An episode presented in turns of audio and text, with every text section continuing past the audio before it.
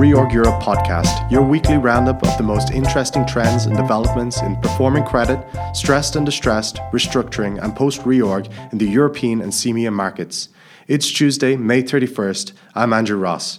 Coming up this week, staff writer Katrina Dacey will discuss EG Group, which agreed to sell the majority of its UK and Irish fuel, food service, and grocery business to ASDA. Reporter Farouk Balak will then talk to us about why the loans of France based private label confectionery maker Biscuit International have been surging over 10 points this month. Senior editor Magnus Sherman will then talk to us about the impact of the win of Recep Erdogan as president of Turkey on the country's Eurobonds. Finally, senior reporter Beatrice Mervolian will give us a roundup of what's going on in the primary market. Hi, Katharina. On Tuesday, we woke up to the big news that EG Group agreed to sell the majority of its UK and Irish fuel, food service, and grocery business to ASDA. Tell us more about this. Yes, indeed, Andrew. EG Group agreed to sell it for 2.27 uh, billion pound, creating a group with a combined revenues of 30 billion. Funding comes via 450 million pound of new equity from shareholders the Issa Brothers and TDR Capital, who own both uh, EG and Asda. There is a 770 million pound of new term loan debt from Apollo, as well as a 1.1 billion pound from a mix of property related deals, which are still uh, being finalized. The deal goes a long way to addressing EG's group debt problem, bringing leverage to about 5.5 times, where refinancing its $9 billion debt starts to look realistic. The UK Competition and Markets Authority also accepted EG's plan to sell off 13 sites to avoid antitrust concerns. Investors had worried about further regulatory hurdles, but EG said it does not accept uh, accept any. There was also good news for Asda's bondholders because EG's group, uh, 1.2 billion pound in real estate, will be included in the security package, backing Asda's secured bonds instead of the new debt being issued above them in the cap stack. Sources also welcomed the new equity as a show of commitment to Asda. So, what does it mean? All eyes will be on trading performance, whether the group delivers its promised 100 million pound in synergies, and there'll be questions about what a refi at higher rates will look like. But for now, EG Group looks a lot safer.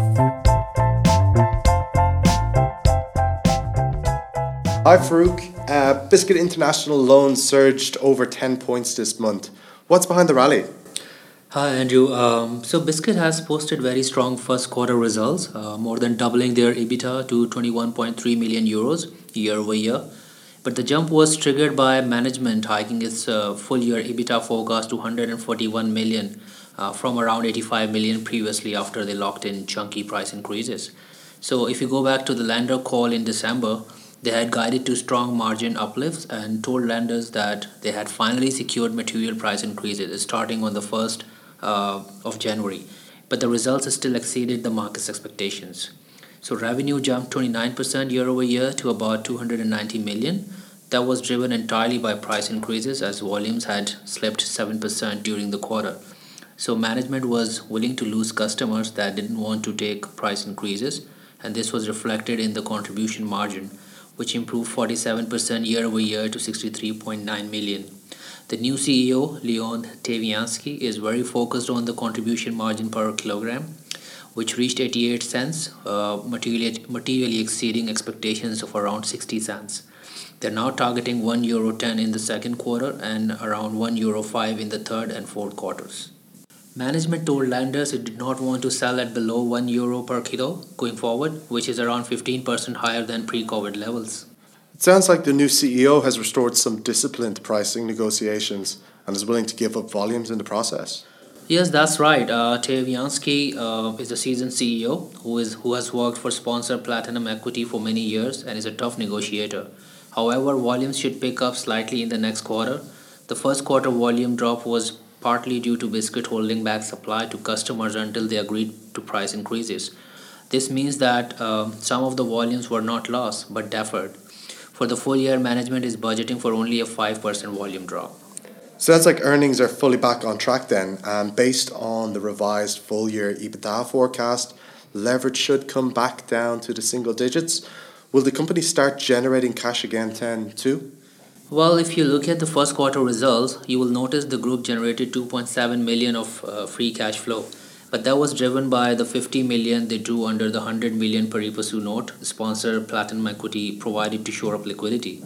So according to our sources, they have drawn a further 30 million under the facility since then. So that takes the total drawn amount to 80 million now. However, the group expects to be uh, free cash flow generative over the full year and aims to repay most of uh, most of the 84 million drawn at the end of March under its 85 million RCF by year end. Lovely. Thank you, Farouk.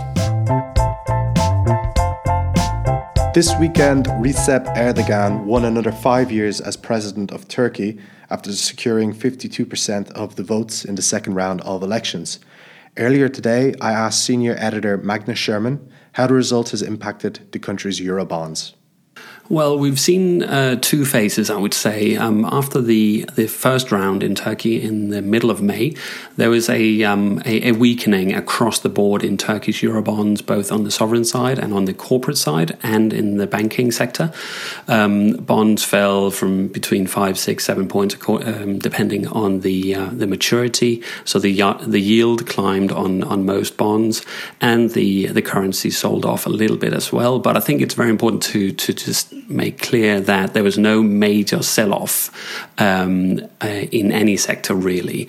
Then there was a two two week uh, wait, and and then we had the uh, the result this weekend where Erdogan um, won his um, another five years uh, as president in Turkey, and um, it, trading really has been relatively flat uh, since then. Um, and the currency has lost a little bit uh, for Turkish um, for Turkish context. Uh, a four percent drop, which is the the, uh, the, the movement in the past week, isn't super strong, uh, but the the lira is now about uh, twenty point seven uh, against the against the dollar. We've even seen some Turkish corporate bonds um, bounce back a little bit, um, and this uh, most people are attributing this to um, the fact that this uh, process is actually not over. Erdogan may have won, but one of the key questions is who will be in his cabinet particularly who will drive, who will lead the, the financial and uh, economic policies. Um, there's talk about Mehmet uh, Simsek, uh, who's a former finance minister, coming back. Nothing has been um, confirmed yet, uh, but there's talk about that. And also, it'll be important uh, to see if the Central Bank of Turkey um, remains with the same governor. Um, Erdogan changed governors uh, there four times during his last um, five year presidential term. And um, and the this is a key point because Erdogan holds this um, unconventional view that high interest rates is the, as he says, the, the mother and father of all evil. Um, so he keeps rates very low despite inflation uh, being what some would say out of control in Turkey. It peaked at 85% in, in October last year. Uh, the last figures we have are from April. That, that was about 44%. Um, and as for context, GDP growth was 4% in the first quarter of 2023, according to, um, to Turkstat. So a lot of people in international investors, including some of the investors we speak to, would like um, a more conventional uh, monetary policy to return to Turkey, um, and people really see a, a, a positive um, environment for Turkey if some of these policies can be normalized a little bit. Because I think it's important to say that a lot of um, analysts are, are impressed with a lot of Turkish corporates, but they are being held back by by this what's happening at the sovereign level and at the political level. And we've also seen this this mismatch uh, in the sovereign bonds versus the co- corporate bonds, normally uh, sovereign bonds will have the lowest yield because they are government debt, um, and then the corporate will have a, a, premium on top of that. In Turkey, it's reverse. Uh, a, a number of companies have bonds yielding lower than the government, which is a very unusual position and tells you something about the the, the situation in Turkey at the moment. But um, so to conclude, the, the, the situation isn't over. We're looking at the, the cabinet of uh, future, of, uh, of Turkey in the future, and once we have that, we, we may see a reaction either up and down um, for for Turkey.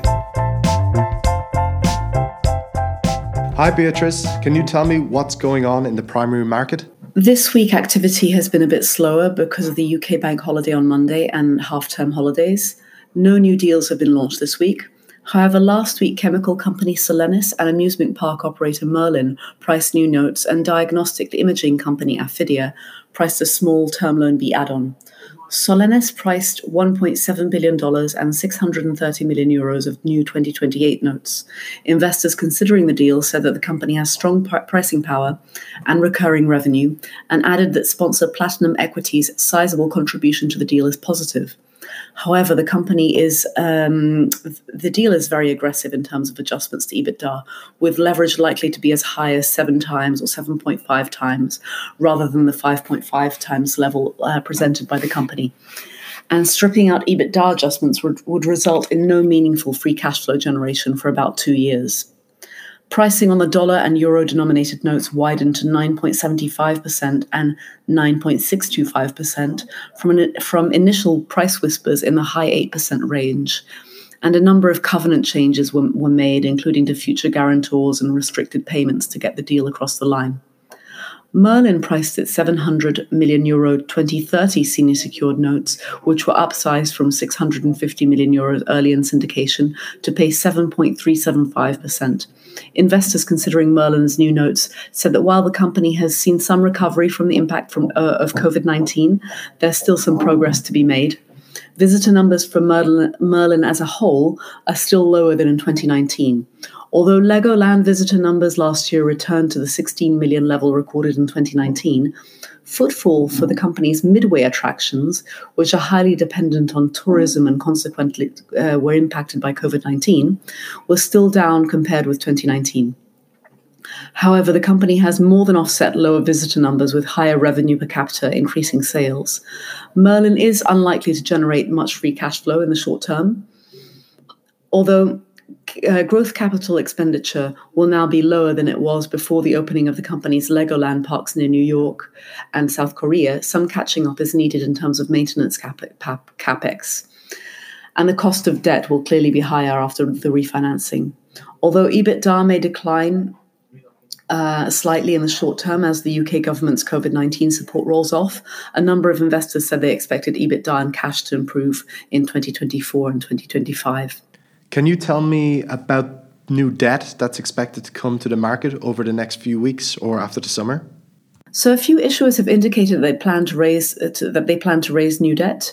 Um, uh, German shoe retailer Birkenstock said it continues to explore strategic options, including external and internal financing, such as debt financing, equ- equity capital market, or via its shareholders, to be able to um, invest in its production capacities. Gym operator Pure Gym told investors in its first quarter earnings presentation that it is, it's exploring financing options in advance of, of bond maturity. The company has um, 490 million euros and 430 million sterling senior secured notes, both of which mature in February 2025.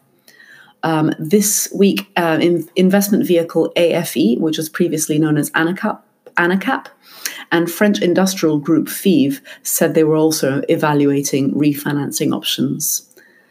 And um, there have also been ind- indications that LBO activity is starting to pick up again, including suggestions that banks and private lenders may be lining up to underwrite debt for the buyouts of healthcare group Wellspect Healthcare, for veterinary product company Dechra Pharmaceuticals, packaging company Constantia Flexibles, and software group Civica the financing for these buyouts is, is expected to come to the market after the summer.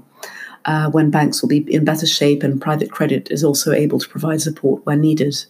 However, there's still a gap in valuations, which makes it hard for some of these deals to be struck. Join Reorg at the 27th Annual Global ABS Conference in Barcelona from June 13th to 15th. Register today to hear expert Jeff Kramer on the ESG methodologies and analytics panel. The three day conference returns as a major catalyst of structured product deal flow across Europe. Register now at reorg.com or email marketing at reorg.com for more questions. We would like to hear your feedback to help us improve the podcast experience, so please take a moment to complete a short survey at the link attached to this podcast and let us know how we're doing. More information on all the situations and events discussed in this podcast are available on our website, reorg.com. We hope you can join us next Tuesday for another Reorg Europe podcast. Until then, have a great week and thank you very much for listening.